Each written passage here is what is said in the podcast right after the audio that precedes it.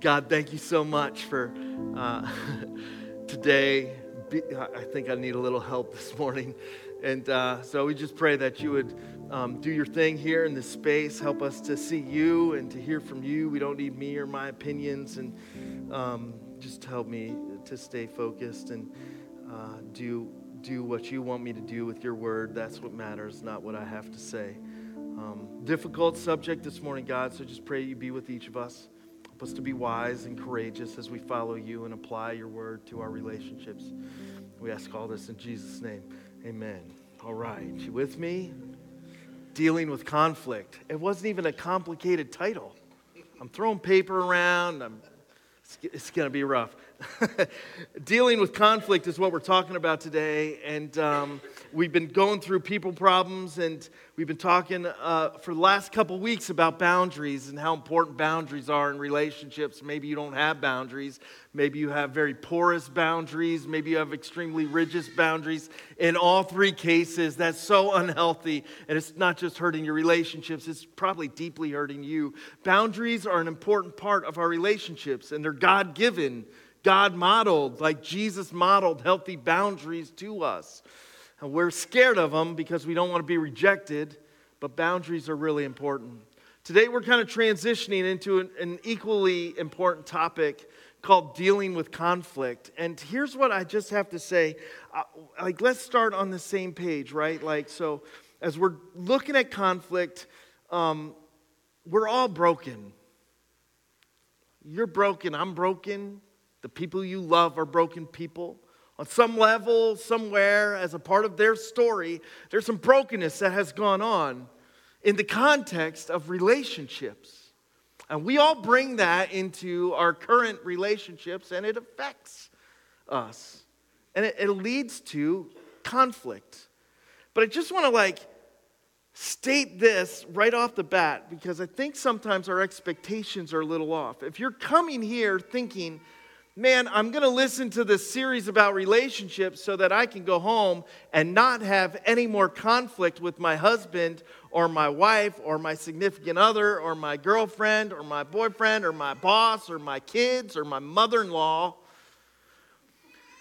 It's not going to happen.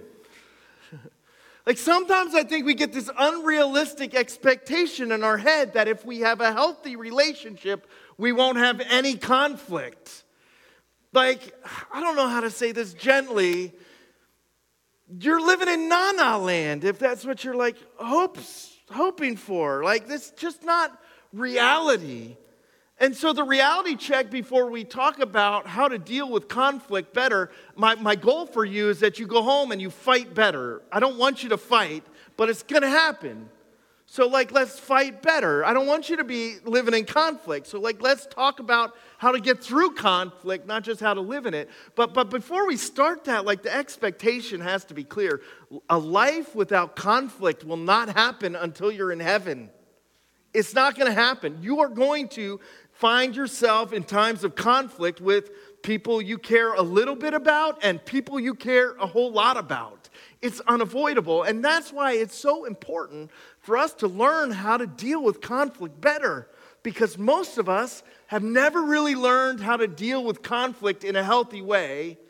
Most of us have never even given thought to maybe how God says we should deal with conflict. Nobody's ever taught us this stuff. Like, we've learned how to fight and avoid things by watching our parents fight and avoid things, by watching other people fight and avoid things. And no one, most of us, maybe not everybody, no one's probably ever sat you down intentionally and calmly and showed you how to deal with conflict in a healthy, God honoring, biblical way. Um, I, I also have to say this I'm not good at this. Some days I am, you know, uh, but but there's a whole lot of days where I struggle and am, and am not good at dealing with conflict, where I just want to win the fight, where I power up, where I get angry, when I dig in, when I get stubborn. Like you can ask anybody, literally anybody. Some of you are like, yeah, we know, you know, because like you've experienced it. I'm not always good at dealing with conflict. And We're all broken. But I've learned this that the undercurrent to conflict always is fear. We don't like to talk about that, especially if you're like, man, I'm a man, I'm not scared of anything. Like, we don't, I'm, you know, whatever. you're probably scared of people knowing how scared you are. But um, fear is like the undercurrent that runs underneath all conflict, like jealousy, for instance. You're jealous of somebody, maybe a coworker has something, maybe you're jealous of another person and their relationship. You know, there's an undercurrent there of fear fear of being left out, maybe, fear of uh, not finding someone. If, if you struggle with anger and you're an angry type person, your fuse is really short, you go from zero to 100, the undercurrent there is fear. This fear of some injustice that you felt that you feel isn't going to be made right, or they're not treating me fairly, or this isn't an accurate representation of what's going on, or they did this to me or that to me, and I got to anger, get angry and power up to like deal with it. That's a fear of an injustice that has happened in your life. There's a whole lot of fears that run on the undercurrent of our relational problems and conflicts fear of being left out fear of being alone. You know how many bad decisions were made because of that one? Like fear of not being treated fairly, fear of not being loved, fear of being taken advantage of, fear of being replaced, fear of being invisible, fear of your future. There's all kinds, that's just a few of them. Like there's a whole bunch of fears that we have that run on the underside of the conflicts we find ourselves in. And that fear, it triggers our fight and flight response. It, it triggers it. And so we go through life and we, we either try to fight our way through it till we win and we resolve it, or we avoid it. In either case, it's not really healthy we don't fight the way God wants us to fight. And by avoiding stuff, it just never really gets better. It just doesn't. And it's messy. Living in conflict is really, really messy. It affects your happiness. You ever go on a trip somewhere like really great and then you get in a fight on the way or on the airplane or at the beach, you know, because you're arguing over whether tea time is made as a real meal or it's just supposed to be an appetizer, you know, like you ever go to an English island? No. Um, like, I, I, think it's a real meal. Uh, at least I treat it that way. you know, you ever like, and you could be in the most beautiful place in the world, but if you're in conflict with somebody you care about, ruins the whole trip. You could be going to church ready to like sing about Jesus and cry some tears during the worship songs and like do the little sway, you know, like you're just swaying to the music and you like you could be here, but if you're in conflict with somebody, like it just ruins the whole thing. Like conflict steals happiness from you when not dealt with in the right way. It's messy, it kills your happiness. No one likes it. We all get stuck there, and it affects all of our relationships. It does. I can't tell you shamefully so, how many times my wife has said to me, Josh, you're really not angry with us. You're angry with them. Don't drag that garbage in here. I have heard that shamefully, uh, more than I want to admit. It, it affects our other relationships. And you have a bad day at work and conflict that goes unresolved, you drag that crap home and it affects your kids. It affects your spouse. It affects your friends. You're, you're in conflict with your wife. You're dragging that garbage to work, and it's affecting your clients. It's affecting your, your work relationships. It always spills over, but maybe most importantly, the relationship living in conflict in an unhealthy way affects most is our relationship with God. It's so important that in Scripture, God says, like, if you come to the temple and you have a, a conflict with somebody, so, if something that is unresolved in a relationship, leave your offering and go home and take care of that problem before you come to worship. Like that's how important it is to God. In 1 John 4 2, God says, like, if you say you love me, but you hate a brother or sister, you ready for this? Like, It doesn't get any clearer than this. You're a liar, it says in First John. In First Peter, I forget the passage. I'll, I'll, find it and get it later. He's talking about, um, he's talking to husbands, about husbands loving your wife. Uh, it's going to come to me at any second. I can feel it like on the tip of my brain. He's saying, like, respect them and love them and serve them. And he goes, the end of that whole passage about this little, like, blip about husbands loving your wife, the end of that passage, it says, so that your prayers will not be hindered. Like, conflict just junks everything up. It's miserable. And yet we get stuck there because we don't really know how to deal with it, or we don't really want to know how to deal with it. And one of the best examples of how to deal with conflict, I love, and, and, it, and when you read it the first time, I'm going to read it in a second, it, um, it comes across so smooth, like, doesn't seem like a big deal to me. But it's because how, how Abram, Abraham, we'll call him Abe, deals with conflict. And it's found in Genesis chapter 13, if you want to flip there and follow along.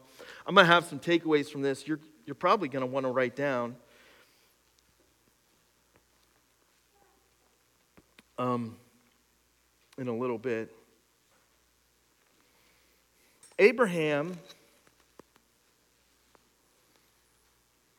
is, at this point in his story, he has a lot of wealth and a huge flock, and, and he's been following God. Like God had taken him out and shown him all the stars, and he said, Your offspring are going to be as many as greater than these stars that you see. And, and Abraham goes on this journey, leaves everything, and follows God on this incredible journey. And some of his family has gone with them. He's got an uncle who's younger than him named Lot, which I don't know, my brain always has trouble computing how an uncle can be younger than a nephew, but um, that's going on here. Like, in. uh, and so Lot's out there, and Lot's been going. They've been spent some time in Egypt. The story is crazy. It takes like a whole year to just go through the entire story of Abraham, at least a whole year. Uh, so we're not going to be able to hit all of it right now. But but the key thing to know is at this point in their story in chapter 13, like God has expanded all that they have. Their their family has grown, their money has grown, their flock has grown, their the, their needs have grown, everything has amplified. And while on one hand they are really blessed, on the other hand, they find that even when they got what they were looking for or hoping for, there's still conflict there in those spaces. In Genesis chapter 13, it says, in verse 5, it says, Now Lot, who was moving about with Abraham, also known as Abraham, also had flocks and herds and tents but the land could not support them while they stayed together, for their possessions were so great that they were not able to stay together. And quarreling arose between Abram's herders and Lot's. So Abram said to Lot, Let's not have any quarreling between you and me, or between your herders and mine, for we're close relatives. It's not the whole, is not the whole land before you? Like, let's part company. If you go to the left, I'll go to the right. If you go to the right, I'll go to the left. It sounds so benign. Like that just sounds so like big deal. They figured it out. Conflict? Doesn't seem like a conflict there. But if you really like understand people and what's going on, you know this was messy.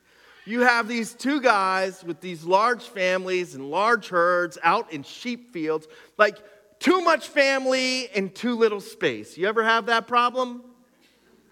You ever have that too much family, too little space on vacation? You know how messy that gets? Like one time, I pulled a car over in Florida outside of Disneyland, and I got out of the car and started walking along the highway because too much family and too little space. Don't make you you're there too, right? Like that crazy uncle at Thanksgiving. Come on, somebody say amen. Too much family, too little space. It always gets messy. It's always conflict. Somebody's always fighting about some nonsense or spouting off their opinion. It gets messy. And there's a whole lot of dudes in here who are spending a whole lot of time at the grill or in the garage just because they don't want to go in and deal with it. That pumpkin pie is good, but it's not that good. Too much family, too little space. You feel me? All the way. And that's the situation here. And if I can use some imagination, though, Abraham dealt with this in a really spectacular fashion so that now when we read it, it's like no big deal. The potential for a really big deal was there all along. Like tensions had to be high. Get your sheep out of my face.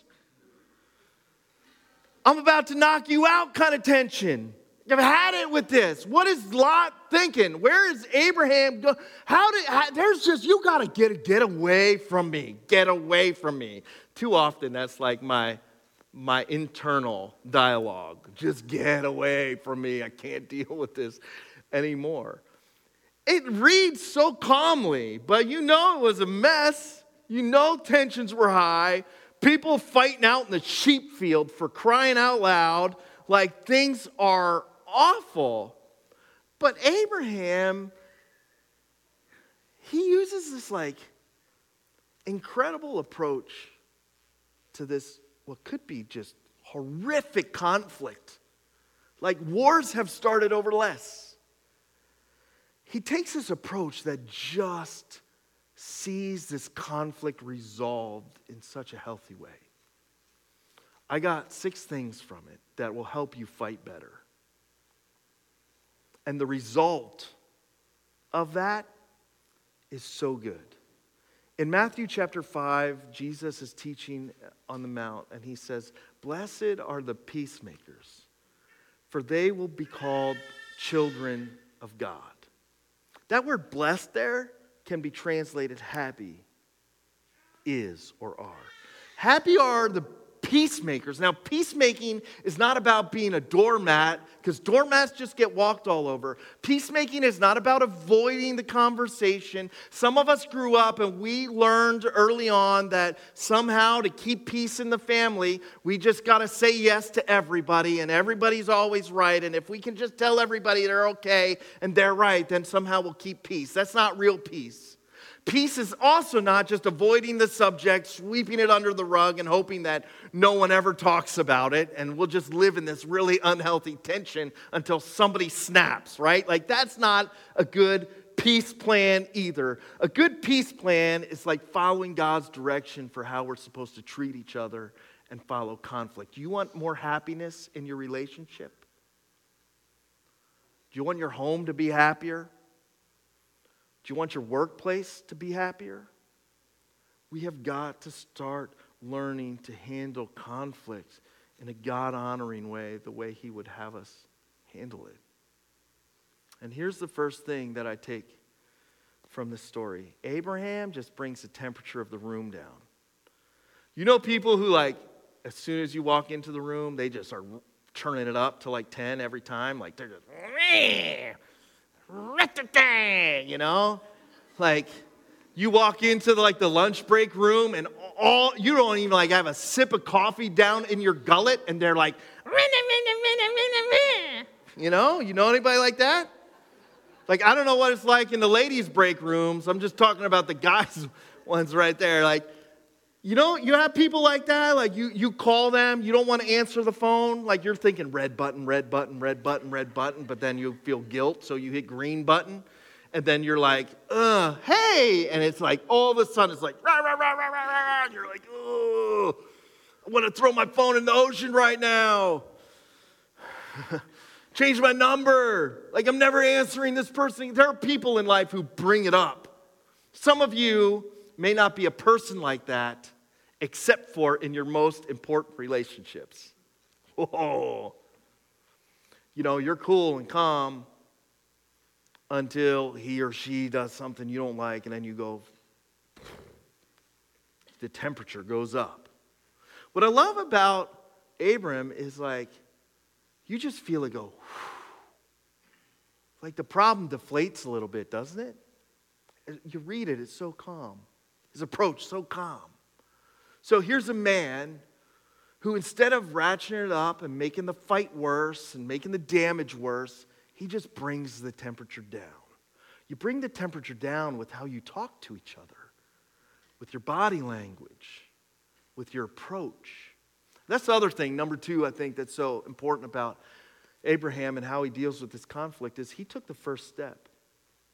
I mean, he was the elder, the one God had called. Like he could have been like, yo, I'm not dealing with this nonsense. Lot can go take a hike, man. Like, tell that guy to get lost. He, I, I, don't owe him any time. I don't owe him any concession. This is my call. This is my journey. This is my life. He just was along for the ride. Go kick the curb, bro. Like, I don't need you in my life anymore. He could have been just like, like that.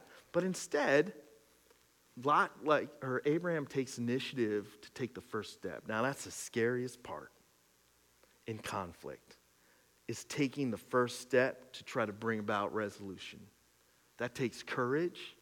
It takes w- being willing to be vulnerable. It takes being willing to open up and say, I'm part of the problem too. And I love Abraham because he brings the temperature down and he takes the first step. And his approach is this this is the third thing if you're taking notes. What if you could fight as partners instead of opposition. Aren't we really all like trying for the same thing? Don't both of you want like a happier home? To feel loved and cared for? Like, aren't we really just in this for the same stuff? Like, to create healthy environments, if, if you apply it to work, to like accomplish your purpose? Like, aren't we all really just in some way trying for the same stuff? Abraham approaches this as a partner, not as opposition.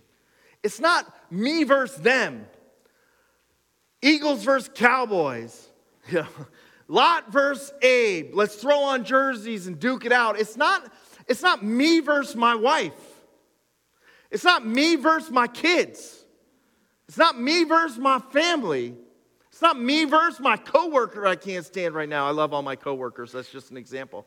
Like, right? Like it's it's not that. What if it's us and we partners versus opposition? We're partners in this. And yeah, we're not seeing things the same way. And yeah, the tensions are high. And yeah, things have been difficult. But yes, also, we are both in this for the same thing. He approaches it as partners, not opposition. Number four, oh, partners look for the win win, or if you're Michael Scott, the win win win. In, when you approach a conflict as opposition, you're trying for one person to win, and then you realize later that nobody really won. The third, the fourth thing that I think he does is he demonstrates incredible humility. Here's how humility translates into relationship conflict. Humility translates into relationship conflict when you are capable and able and brave enough and secure enough in your identity to be able to say, What do you need? Most of the time in conflict, our focus and our communication is all about what I need. I need this to be fixed. I need it to be different. I need you to be better. This is what I need. I need, I need, I need, I need. You will blow somebody's mind next time if you when you fight if you without sarcasm, without a snotty looking look on your face, without some attitude, without the sass, if you can genuinely and honestly look at the other person, care deeply about their need and seek what they need first. That's humility. It's not lowering yourself, but it's elevating everybody else. He demonstrates incredible humility when he goes, You, you pick first. You pick first. Where do you want to go, Abraham? I don't care. Where do you want to take your flocks? Where do you think it's best? Doesn't matter to me. You first, Lot. Where do you want to go? Where do you want to live? Where do you want to? It's, that's humility. And he gets underneath the real issue to what's going on. Like, that's the fifth thing. You have to get under the surface of what you're fighting about. You have to get under the surface about what the conflict is about, what's going on, what's underneath it, what's the current of fear that's running underneath that, what's the real issue, what's the real problem. Like Lot knew, like there's just too much space and too much people. It's not about all these fights over these little lines. Like we're just in this situation. It, it is on this plain, on this mountainside, it is unresolvable. Like we got to get to what the real issue is. The real issue is not that I hate you. The real issue is that not that I'm sick of you. The real issue is that we just got too much fam and not enough room. So let's make more room. Let's just make more room. And James, James is writing this letter to the church. And in chapter 4 of James, I'll read this one so don't mess it up. He says, What causes fights and quarrels among you? It's a good question to ask yourself. Why have you been fighting so much? Why have you been quarreling? Why are tempers so short? Why is your fuse so short? Why are things going from zero to 100? Why is it you can't even get past morning coffee without having a disagreement with each other? What is really going on? And James goes on and he says, Don't they come from your desires? The battle that's going on within you? Like there's something going on underneath. You see, humility says, What's your need? Getting under the surface says, What's this really about? But it also says, What's my part of this mess? It's not just about the fears that are going on underneath them. More importantly, it's about the fears that are going on in my own heart, the issues I'm facing in my own heart. He gets underneath the surface to what's really going on. Man, if you could stop and just have enough clarity to speak to and talk about what's really going on underneath, the intimacy that would come from that vulnerability would be so special and beautiful. You would probably look back on the conflict with great gratitude because of the place that you ended up. And he uses wisdom. Like wisdom is something that we're also taught in James in chapter 1 to ask God for, that He'll provide it for us. And it's not like a big surprise to say maybe we all could use a little more wisdom in our relationships. He uses wisdom knowing that the solution could not be found on the mountain they were on or the plateau they were on. And so as much as difficult as it was for him to maybe say like you pick first lot i'm going to put my choices behind yours. As difficult as it was to step and have the conversation throughout this entire thing he uses such incredible wisdom to walk through this conflict. To get to wisdom you have to pause long enough to think it through before you start just talking you need to give yourself enough space to allow yourself to have clarity about your own emotions, your own anger, your own fear. To, to wisdom, you have to hit pause for a second. It's not going to go anywhere. Just hit pause for a second and you have to seek God and His clarity about what you're supposed to do and where you're supposed to go and how you're supposed to handle this hard conversation. And can I just recommend that while you're asking Him for wisdom to deal with the conflict in your relationships, also ask Him for His will to be done in your relationships. Also ask Him what you need to fix first in your own heart before you start worrying about the problems of somebody else. Dealing with conflict is super hard, and many of us have experienced the loss of relationships that were once important to us, so valuable to us, because of conflict that was never dealt with in a healthy way. And while dealing with conflict in a healthy way does not automatically guarantee that everything is going to work out for you and your relationships, man, it sure does help. And it leads to a lot more happiness in your life when you're willing to follow God in the most difficult parts of our relationships. Abe and Lot went their separate ways.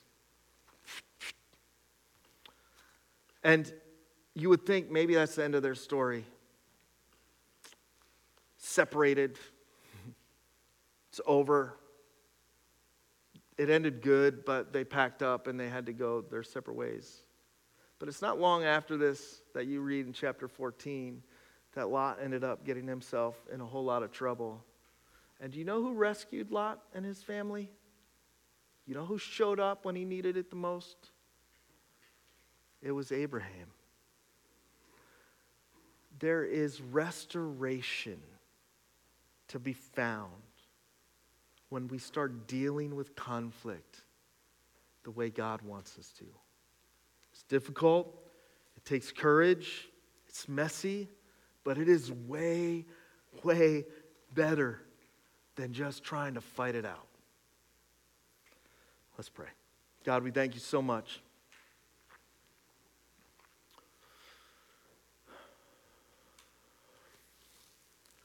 For the wisdom that Abraham demonstrated in what could have been a, volatile situation. We all got conflict, and it's so easy to just power up and get angry and try to win and be right. And man, we need you to do something in our hearts. I need you to soften them. I pray that if there are people out here in this service or other services that are in the middle of difficult conflict with somebody they care about, that you would give them courage and wisdom and peace, that you would help them to see how to walk forward through this, and that you would be doing a work in their own heart, that you would be speaking to their own fears, that you would be healing their own brokenness by drawing them closer to you. Thank you so much that your word is applicable not just in one area or another, but in all areas of our lives. And we're so grateful that we can open it up and learn how to be better sons and daughters and moms and dads and husbands and wives and just human beings. So we thank you for the wisdom. Most importantly, we thank you for the hope that we have in Jesus. And it's in his name we pray, amen.